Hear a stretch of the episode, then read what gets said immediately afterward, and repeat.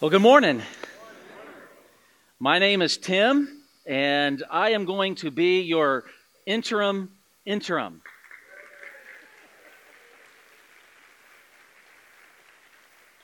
I have to say, I've never been one of those before. This is my beautiful wife, Cindy. Before we get into uh, all the spiritual stuff, we have to talk one thing about one thing because we're from Houston, Texas. What? Okay, can you guys? There we go. All right, so how many of you saw the Grand Slam last night? Oh, a few. Okay, well, you know, um, Houston is great for overcoming adversity, and uh, we're now two and two. So, but I wasn't always from Houston, and maybe this will get a few more claps. How many of you are the Reds fans? All right, okay. I'm originally from Ohio, so maybe some Ohio State fans out there. All right, well, we'll have to live with that. Um, so, um, yeah, when I was a little girl, we would get to go to the Reds games because uh, I was a good student, and if you got straight A's on your report card, they gave you free tickets to the Reds games. So I got to watch Pete Rose and Johnny Bench, and now I'm showing my age, but it was a great season for the Reds, and um, you know maybe they'll pick it back up again one day. But um, we've really enjoyed watching Houston, and like I said, Houston has kind of overseen uh, some adversity with Harvey and Imelda and different things. And last night was a moment in history that will never again be repeated, right? Just like we're standing in a moment in history that we'll look back on and say that was the day that we began a new work in this church. Amen. Amen. And uh, that is in part why, why we're here. I was telling we had a staff meet and greet last night, and I was sharing with them a story. Uh, I was riding in my car um, and was contemplating talking to the Lord as I do, and as I was riding in my car, I was thinking about uh, this assignment. At the time, was just kind of potential. It wasn't yet inked. And as I was riding in the car, uh, it was like the Lord was saying to me, Tim, is there any is there any child of mine, any person that I would just let go of? No matter what their life has been like. Well, of course not, Lord. And then he said to me, So why would I do that to my church? God's not done with us. He's not let go of us. And God wants to do something greater through us in the future than He's ever done in the past. Because that, that, that's God's direction. So we're here to uh, help you uh, and to help us all find that sense of God's call in our life right here in this moment.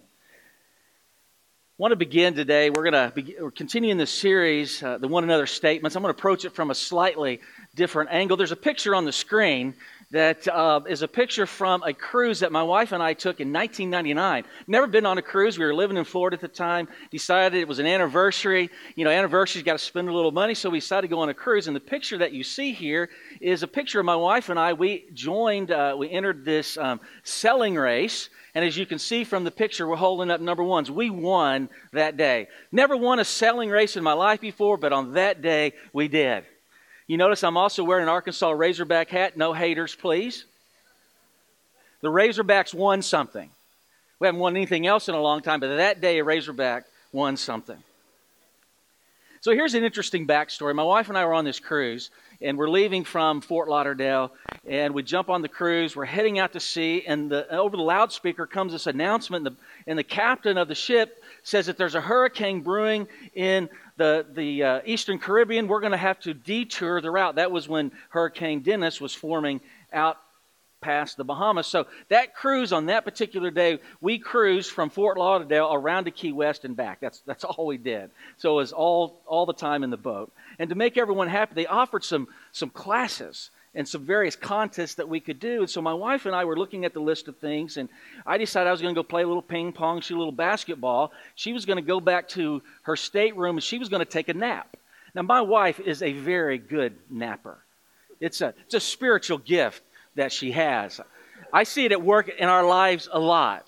She's very good at it. So she was going to go back and do what she was good at, and I was going to go do other things. And then we were going to meet later at a particular ballroom, and we were going to take salsa dancing lessons together. I mean, what better thing to do on a cruise than take salsa dancing le- uh, lessons together, right? So we go do our thing, and I get to the salsa ballroom, and my wife's not there. She's running a little bit late not an unusual thing. So I'm just sitting there. I'm just thinking. I'm thinking. Finally, the class begins to start. And the, and the instructor says, Okay, everybody, come on in. We're going to start salsa lessons. So here I am, solo, but I decided, hey, I took the time to be here. I'm going to get credit for this. So I decided I'm going to take the salsa dancing lessons by myself. So they begin, and, and you know, the whole salsa thing, da, da, da, da, you know, we doing all this. That's about all I learned was this. And so we're done with the lesson. And I'm sitting over in a comfortable leather chair, and they're beginning to have the first free dance kind of session together. And so this lady walks over to me, because uh, I'm sitting by myself, and this lady walks over to me. Her name was Betty. I will never forget Betty. Betty was a wonderful person. Betty could have played linebacker for the Miami Dolphins, but Betty was a wonderful person. So Betty says, Hey, would you dance with me? And I'm like, My wife's not here. I learned how to dance. I'm going to dance. So I get on the dance floor, and, and Betty and I start salsa. About 30 seconds into the salsa, Betty literally does this. She goes, Oh, I can't do anymore. So that was it 30 seconds of salsa dancing for Tim West. So I go and I sit back down, waiting on my wife. The dance ends. And now this guy walks over, good looking guy, walks over to me. And he says, Would you mind dancing? I was nervous with my sister. Look around, no wife. All right, I'll dance with I'll dance with your sister. I learned how to dance. So we get up and we get on the dance floor, and I walk over to where his sister was. Now, his sister was young 20s, and, and I'm not exaggerating when I say she could have been voted Miss Royal Caribbean. So you get the picture? Young, she's Latina, she's beautiful, we're on a cruise. So we start doing the salsa. You know, we're doing this, we're doing this, and, and all of a sudden, I am not kidding you. This Miss Miss Royal Caribbean, she starts doing things that I've never seen before. I mean, she's doing this and this and, and this, and, and I'm sitting there and I'm dancing like this. Now remember, I'm trying to be very delicate here. We're on a cruise. And we're dancing. And she's doing all of this. So all I'm doing is I'm just looking him saying, Lord help me. Lord help me. Lord help me. Would anyone guess when my wife walked in?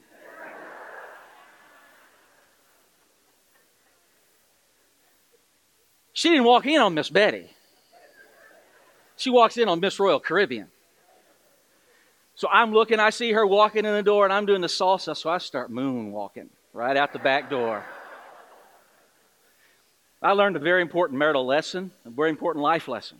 Timing is everything. And it's true, timing is everything in life. You make an investment. You make it one day, and you time the market right, your investment sails upward. If you time it wrong, it goes down. My wife and I had purchased, when we came back from the mission field, we had purchased a house in, in Lakeland, Florida, where we were pastoring at the time. And uh, this was just before the, the crash in 08 we were being assigned, uh, being moved to Texas, and, and we couldn't sell our house. So for two years, the timing for us was, was very bad. Sometimes uh, the timing is such that you're running a little bit late and you're frustrated because you're not getting to where you need to get on time. And just as you go, just before you get to the intersection, there was an accident, and you say to yourself, maybe you've done this before, you say, Gosh, if we'd been running on time, we might have been in that accident. Timing. Timing is important in life. And God knows that that's the case. You see, time's an interesting concept, and I want to take a few moments, and, and I don't want to get too obtuse with this, but I think it's important that we understand this, this concept of time. See, when we look at the idea of time, there, there's this sense in which time is temporal. That means it exists right now. It's temporal, it's, it's in the moment. That's when God spoke in Genesis 1 1, and time for the world came to be. God said, In the beginning, and he spoke things into existence. But we also know as Christians, as believers, that time is eternal, that, that God is from everlasting to everlasting. So, so time is, has a beginning for us as humans, but for God, time is everlasting. We also know that some people in this world teach that time is cyclical. Hinduism and, and Buddhism and, and other. Um, religions teach that, that time is, is like this wheel that, that goes back and forth. And, and I've spent time in, in Asia and had an opportunity to spend a month in India among Hindu people. And the concept of time for them is, is, has less value because they know if, if they don't do something well now, they're going to come back maybe less than they were or greater than they were, but this sense of time is different. But for you and I, time, we view, as Christians, we view time as linear, that time has a beginning, Genesis 1 1, and that time is going to go on forever into eternity. The Bible also talks about time in a very unique way. It uses two words, two Greek words. The first word is chronos, the second word is kairos. I've got a little chart on the screen for you that might help us to kind of understand the, the difference between these two concepts of chronos and kairos. See, chronos is, is what we call chronological time. It's this it's the sequence of moments. Whereas kairos is sacred moments. And stay with me for a minute. We're going to get there. There's this other sense of time. It's called quotidian. Now, that's a, I had to put the word in because quotidian is a great word to say. That's just so much fun. But it means this sense of what is usual. It's the, it's the normal routine of life, whereas kairos means something that is unusual. It's, it's a season of life. Chronos is a duration of time, whereas kairos is significance of the moment. It's quantitative versus qualitative. It's clock telling time versus seizing the day. It's ordinary time versus God's time. There's these two senses of time that is used in the scripture. See, the Bible tells us that it's good for us to number our days. That's this chronos time. It's this time that we live in. It's the, it's the shell, if you will, of our existence. But kairos are those special moments. Those special moments that stand out from the ordinary. Those special moments when God wants to work and do something incredible. Amazing. Astounding. You see, the word kairos has a relationship to another Greek word called kara. Kara is a Greek word for head. And what it means is a kairos moment is this moment when, when life comes to a head and it requires a decision. Now, in the scriptures, I'll give you a few examples real quickly of what this, this decisive moment looked like, this kairos moment looks like. In Mark chapter 1, verse 15, it says, Jesus is talking. He says, The time has come, he said. The kingdom of God has come near repent and believe the good news. What Jesus is saying is that in this ordinary, quotidian length of time, Jesus says, I am breaking in. The kingdom of God is breaking in to your life right now. And this moment, this, this kairos is special, it's significant, and it's powerful. Jesus later chastised the religious leaders because he said this in Matthew 16 3. He says, In the morning, today will be stormy, for the sky is red and overcast. You know how to interpret the appearance of the sky, but you cannot interpret the signs of the times. What's he saying? He's saying, well, can't you, you do not know how to understand what is happening right here in this moment in your society it's unveiled right before your eyes. You can see it, you can hear it, you can feel it, you can touch it. But he's saying to these religious leaders, you've become so dulled to the spiritual realities around you that while you can understand the weather, you can't understand the spiritual condition of the people of your nation. Galatians 6 9 is, a, is another verse, and I take a lot of encouragement from this verse. It says, Let us not become weary in doing good, for at the proper time we will reap a harvest if you do not give up. Paul is saying that, that you work and you work and you work. And it, seem, it may seem like, or it may feel like, you're never getting a reward. You ever feel like that? You ever feel like you're doing something and, and, and nothing is resulting from it, that the results are, are minimal, the accomplishments are none? I remember um, a Sunday school teacher I had years ago, the very first church I was in as a Christian. I remember her name. It was Emily. She was a great Sunday school teacher. We became very close. She taught me the Bible. And she had a husband who was unsaved. And I remember almost every Sunday she would go down to the altar and she would pray for him. She would call him out by name. I remember there were times when she'd be crying at the altar and people would be around her. And I was a young Christian in high school. I didn't understand what was going on, but she was praying for him. And she prayed for him for 10 years, week after week after week after week after week for 10 years. But God says, Let us not weary in well doing, for in the proper time, for in that kairos moment, we will reap a harvest if we do not give up. I remember the night, it was a Sunday night, when her husband unexpectedly showed up for work or, or for church. He walked in he sat down, and it wasn't a large church. We all looked over at him and we were surprised. We could not believe he was there. But he showed up, and that night, when the altar call was given, 10 years of prayer by a faithful wife was realized in his salvation. In that moment, that kairos moment, it was a moment of celebration and rejoicing. You see, for us as Christians, time is not just sand slipping through the hourglass, but, but the time that we have is the time that we make right here. Now, just, just go with me for just a moment on this, just one more moment. If we think of this stage as, as the linear time of of the earth that we've lived on. Let's just say that this is Genesis chapter 1. This is when God spoke and the earth came into being. And let's say on the other side of the stage is the moment when Jesus is going to come back and redeem us. Now, over here, down here is. Uh, you know, down here is Abraham is called, and here's Moses, and you know, here's David, and we're cycling through it. Here's Jesus, and, and here's Paul, and, and, and here's the early church, and we're cycling through all of this. This is time that is marching on. It's, it's this linear sense of time that we live in. And it's moving forward. We're numbering our days. We're moving towards when Jesus comes back, and God is at work in all of this. And somewhere on this timeline, I'll just say here for the moment, right here, right here on this line, is when Tim West gave his life to Christ. It was in this sacred moment when God called me and He did something in me. Now, here's what here's an interesting thing that the scripture says about living in the kairos moment. You see, when you and I say moment, we think about something that just happens in a, in a very short burst of time, maybe a few minutes, maybe a couple of hours, maybe a couple of days. But here's what God is looking at because He sees time in similarly to us, but in a much broader swath.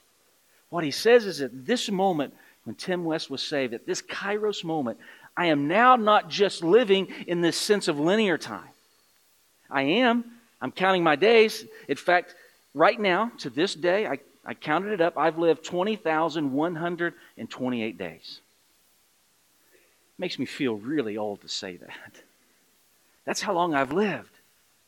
But I got saved and what the Bible says is yes, you're living in all of these kinds of days, the 20,000 days, but there's also this special sequence of time in life where you're now living as a believer. And this is now the special moment that we live in. And it's not just that moment when I was saved, but it's the it's the it's the, I was saved in May of 1980. So I didn't count this up. How many years would I be a Christian now? Is anyone good at math? 1980 to almost 20, 20, almost 40 years, isn't it? 39 years? 39 years, 39 years and four months as a believer. And all of that time, God meant was to be special and sacred.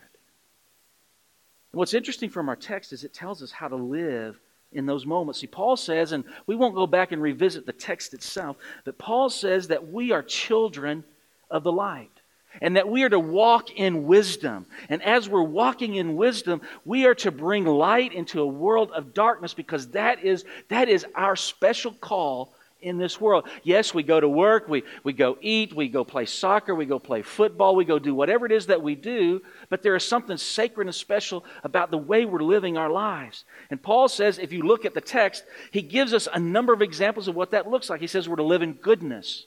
We're to live in righteousness, truth, obedience. He says we're to live in an awareness of the time around us. And he uses another phrase. He says we're to live in the spirit empowered, or what is called the animated life. What does that mean? Here's what it means. When Jesus comes into us, he, we receive the Holy Spirit who is a part of us, and our life is to be substantially and substantively different. So we're living in the Spirit. Now, what's interesting is when in Paul, now Paul doesn't use this language. I'm going to use 21st century language, but Paul likens people who are not in Christ as living this routine, automaton kind of life. So, so here's how, if Paul were living today, here's what he would say. Paul would say that, that people who don't know Christ, even if they have a good life, even if they're doing a lot of things, spiritually speaking, their life is like they're, they're living in like a zombie. Paul doesn't use the word zombie, but he uses a word that's not far from that. I think it's a good illustration just before Halloween. We're like zombie like. But Paul says that when we come to Christ, that the Spirit animates us and moves us from this kind of zombie like existence to this existence where there's energy and there's power and there's fruitfulness, and, and we demonstrate all of the things that are here. And when we do, we can live out of this thankful posture. You see, God doesn't want us to allow time to pass by unimproved. God put you here to be an improvement. You may not feel like it. You may not think this is true of you. You may not believe it about your spouse or other family members. But God put you here to be an improvement. But you say, but, but, Pastor Tim, you don't realize this, but I am a work that very much needs improvement. So, how can I be an improvement? To anything or anyone around me because you have Jesus. Did you know G- Jesus is um, a little bit of Jesus? I mean, just a, just a small dilution of Jesus is powerful because he goes a long way. It just takes a little bit of Jesus to go a long way. And so, as we're living in this moment, he wants us to be an improvement.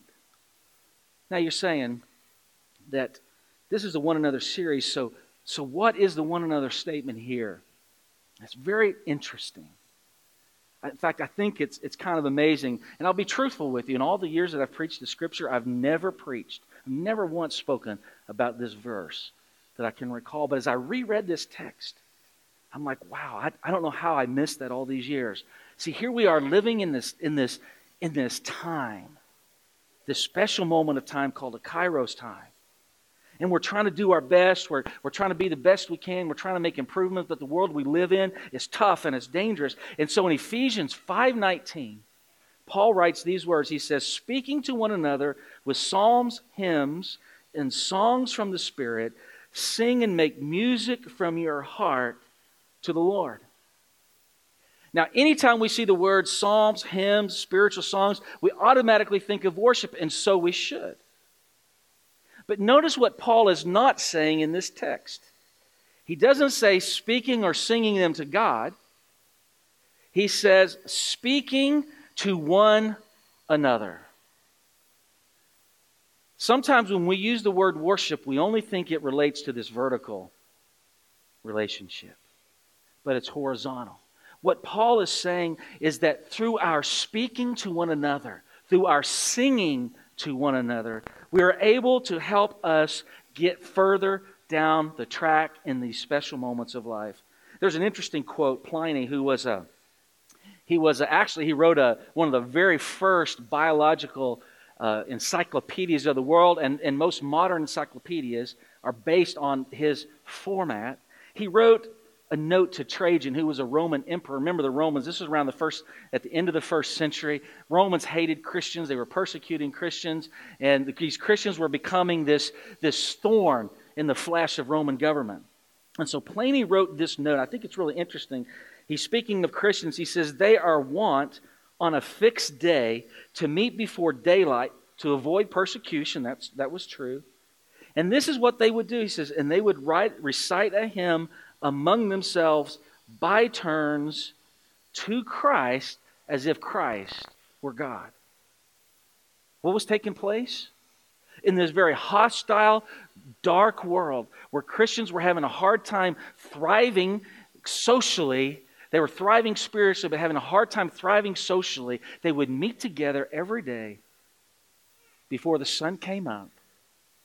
And what would they do? They would speak to one another in hymns, songs, and spiritual songs. And that would be their encouragement. Now, let me say, let me say this, and let me go a little bit further with, with this. When we're facing difficult times, whether it's personally or as a church, one of the tools that God gives us for the repair of our soul is a song. He gives us a song. There have been times in my life when some difficult things were happening. I mean, the devil was was on me. He was right. The devil was riding me like a like a quarter horse. Life was was was tough. Things were happening. Church was tough. Whatever was going on, and and God would use a song to lift me up. I mean, could you imagine if we're together and we're we're feeling the pressure, and someone just starts singing, "Amazing Grace."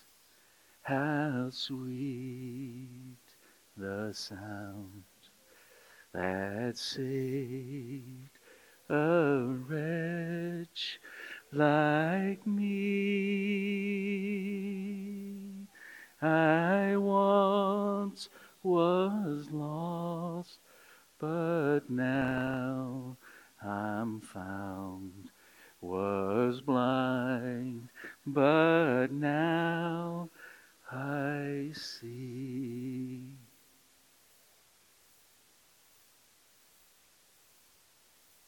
I bet you felt that. I bet you felt it because our emotions and our trials are connected to song. My wife and I were missionaries in Australia. And the Aboriginal people are from Australia. My wife, in fact, did some of her doctoral research on on, on those who lived in New Zealand as well as the Maoris as well. And she, we, we talked to folks who were Aboriginal. There's an interesting thing about Aboriginal life is, is they don't, they don't, they're not literate in the way that you and I are literate, at least historically speaking. But what they did have was they had a song. Now it's interesting because the, the, the, song had, had this, this phrase that they call sometimes they call it a song line, some call, sometimes they call it a dream track. But here's what's so interesting about that is their songs are related to important places and moments in their history. And these songs are passed down from generation to generation because there might be a song that tells you where a water hole is. And this song is sung so that when they're in the desert and they need to find water, they can sing this song, and the song takes them to the water hole. Or if they need to go to a sacred place to worship, there's a song about the sacred place, and, and the song carries them, as it were, on the, on the notes and the lyrics to that very special place. And when they get there, they, can, they, have, their, they have their journey completed. That's why in the movie Australia, which, which I love, there's a young man called Nullah, and he uses this phrase over and over in the movie to Nicole Kidman, who is, uh, he calls Mrs. Boss, and, and he says, I sing you to me, Mrs. Boss. I sing you to me. Because they recognize this power of song. And, and we in the church, we sometimes fail to catch that. Now, sometimes we have, uh, we have people who get it. I mean, I've been in worship services, and I've seen a couple of you here today Man, when, when we start worshiping, you're not a one hander. I've seen some folks in here, you're not even a two hander. I mean, you're like a you're like a whole, you're like two hands, two feet, you're just all in. Some of you are raising hands, and, and then some of us guys were sitting there going, Wow, we want to sing. it's a power of song that God gives us. Excuse me sacred moments that God gives us are for us. God wants us to enjoy and to appreciate those sacred moments. He gives them gives us to them so that we can love him and serve him better. So to live in this kairos moment, this, this special moment of God, we have to be ready to sense him. And church, I want to say to you this morning as we just wrap up, I want to say to you that this moment we live in, right now, this moment in Pathway Church, somehow your life has intersected with this church so that you are right here at this moment. And I am telling you, it is not an accident. You are here for a reason. God has a purpose. He is trying to call you out of this, this quotidian, this usual amount of time that you live in, this zombie like state that sometimes we walk in. And He's calling us and He's breaking forth from heaven down to us at this moment, calling us to live in this moment. Because this moment is powerful. It's painful for some, it's confusing for others, it's uncertain and unstable for some, but it's God's moment. And He wants you to walk in it, He wants you to live in it. So, how can you live in a kairos moment? Let me just give you a couple of examples. One thing you can do is you, like Jesus did into your life, you can break into the life of someone else with a kind deed. You can do something that totally surprises someone and it takes them back and it becomes their kairos moment when God is speaking to them through you. It's also possible that what you could do to someone that is struggling is you can sing them a song. I'm not saying that you literally go up and you literally sing to them a song because the word can mean speaking, it can mean addressing, it can mean calling forth. But the scriptures want you to go and encourage one another in Sunday school classes, in small groups, in the hallway, in the cafe, when you're on the phone with one another, when you meet one another at the, at the Walmart or the Target, when, you, when you're sitting with one another over a meal, use that moment to, to speak into them hope and encouragement. Speak into them the energy, the animation of God into their life. And the last thing is to recognize that maybe now is your kairos moment. 2 Corinthians 6 2 says this In the time of my favor, I heard you. And in the day of salvation, I helped you. God says, I tell you, now is the time of God's favor. Now is the day of salvation. Here's what God is saying to every one of us right now in this Kairos moment God is calling you forth right now, calling you forth to a new place of existence. He is challenging you to take new steps. He's challenging you to assume new responsibilities. He's challenging you to give in ways you've never given. He's challenging you to serve in ways you've never served. Because now is this kairos moment that God wants to use you and do something amazing. Now, I recognize in our crowd this morning that there may be some folks here who have never in their life experienced Jesus. Maybe this is your first time here. And God has prompted you to be here for whatever reason you know not. But you're here. It's possible that some of us in this room have been here for a while and we have never yet fully surrendered to Jesus Christ. Let me tell you, in all the love that I can muster, we'll never experience life to its fullest, life as God meant it to be, unless we surrender to Him. We'll never get there. My brother or sister, all the money in the world can't buy it. You can't buy it. No new relationship will manufacture it. There is nothing you can do on your own to get you to that place where you need to be. And you know you need to be there. You just haven't yet made that step. So here's what I'm going to ask us to do in, in the next few moments. I'm going to ask you to bow your heads with me, and I'm going to, I'm going to say a prayer. And this prayer is sometimes called the sinner's prayer. I don't really like that phrase so much. I like the accepting God prayer, creating a new life prayer. So here's what we're going to do I'm going to ask you to bow your heads in a moment. I'm going to pray that prayer, and I want you to pray it with me. You don't have to pray it out loud. You can pray it under your breath. You can whisper it. But if you've never received Christ and you're ready to receive Him, I want to ask you to pray that prayer. And as you pray that prayer, trust that God is coming into your life. And if He does, we're going to stand and we're going to sing. And if you feel that that has happened and you want to come and pray, you can come to an altar down here on my right, your left. Someone will be there to pray with you. For some of you, you may want to come to this altar on the left. That's a place, where you can come and you can pray for this church. You can pray for this your life. You can pray for whatever it is that God has placed on your heart, whatever's happening in your moment. However God is speaking to you, you can come and pray. We have places for us to pray, and if you don't pray there, would you pray where you're sitting? And as we sing, remember we're singing not just to God but to each other. So bow your heads with me. For those who have yet to receive Christ, or maybe you have and you've walked away and, and you just want to reaffirm your commitment, pray this prayer with me. Dear Jesus, I realize this morning that you are God. I also realize, Lord, that I have not lived the way you would want me to.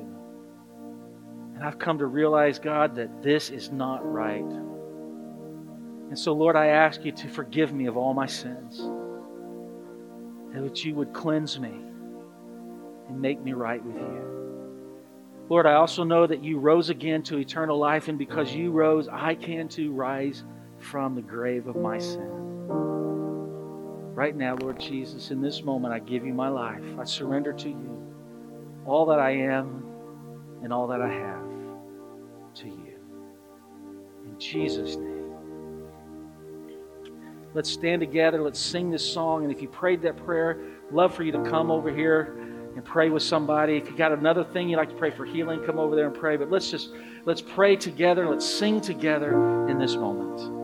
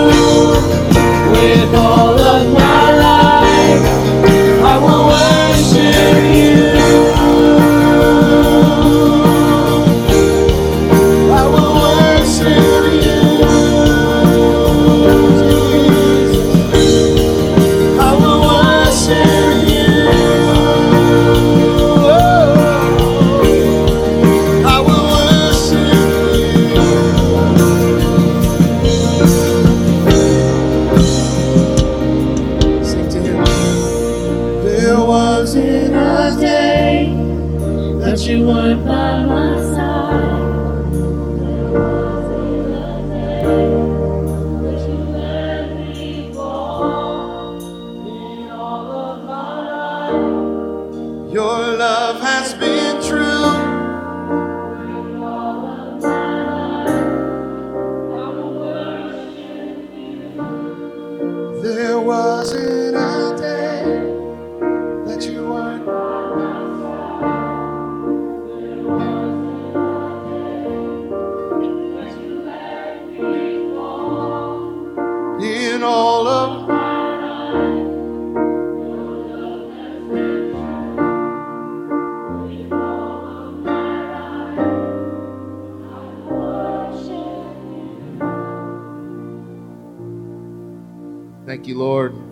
Promise that you never leave us or forsake us. Thank you, Lord, that you're in this moment right now.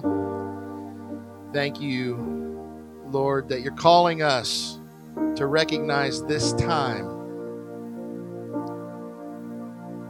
We're here to recognize this time in our lives and in the life of this church, Lord. We thank you for how faithful you've been to us. Lord, even when we've stumbled and fallen, even when we feel like we're in the darkest pit, you are right there with us. And you are faithful, and we can trust you.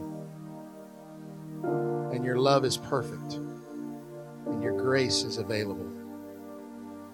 Thank you, Lord, for how you're moving and working.